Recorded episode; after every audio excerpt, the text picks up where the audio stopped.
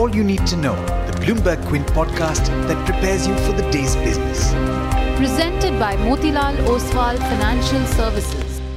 Good morning. You're listening to the daily morning update from Bloomberg Quint, and I'm Alex Matthew.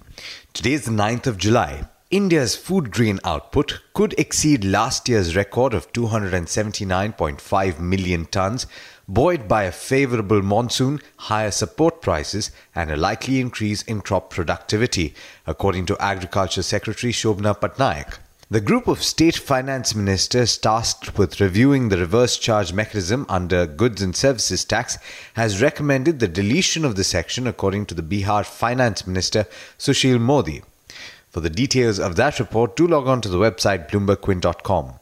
Ashok Leyland is gearing up to expand its light commercial vehicle business, international operations, and defense mobility segment, according to Chairman Dheeraj G. Hinduja, who was quoted as saying this in the company's annual report. Also in the automotive space, Mahindra and Mahindra aims to increase the contribution of international tractor sales to its farm equipment sector revenue to 50% from the current 37% over the next 3 years, according to an official. ONGC has pushed back the start of natural gas production from its biggest project in the KG Basin to December 2019 as it reworked the over $5 billion development to accommodate new policies such as GST and local purchase preference rules. In international news, flooding and landslides throughout western Japan have killed at least 66 people and forced thousands from their homes. It has also knocked out electricity and halted operations at companies ranging from Panasonic to Amazon. David Davis, the UK's Brexit secretary, quit on Sunday. Prime Minister Theresa May has sought to bind internal critics into publicly supporting her Brexit policy, sending ministers out to make the case for it in newspapers and also on the airwaves, as opponents on both sides began to point out the shortfalls with her proposals.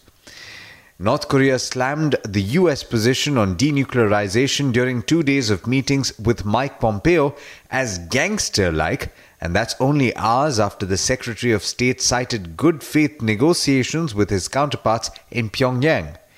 In the week ahead, President Donald Trump will attend the NATO summit in Brussels and then visit the UK to meet Queen Elizabeth II and Prime Minister Theresa May. Meanwhile, Turkey President Recep Tayyip Erdogan will be sworn in, and US inflation data will likely point to a rise in prices in June. Also, earnings season kicks off well and truly back home. In international markets, the Japanese Nikkei was trading with gains of 2.5% in early trade. Gains in the Australian benchmark were more moderate, about 0.4%. Meanwhile, the Kospi, the third early riser, was trading flat last I checked. It's now over to Darshan Mehta for the trade setup for the day in India. Morning, Darshan. How's it looking at the start of the week? Good morning, Alex. Good morning, everyone. The SGX Nifty is indicating a muted start, but uh, results today include Dish TV and Uttam Galva Steel. In terms of some of the stocks that you need to watch out for, ThyssenKrupp board accepts the CEO resignation and is backing the Tata Steel JV. Maruti Suzuki June production is up almost 12%. Tata Steel has given its Q1 update. India crude sale, steel sales up 8%, while production is also up 7.8%. Sterlite Tech will acquire 100% stake in an Italian optical cable manufacturer for 47 million euros. In terms of bulk deals, Nomura acquired 11 lakh shares in Varroc Engineering.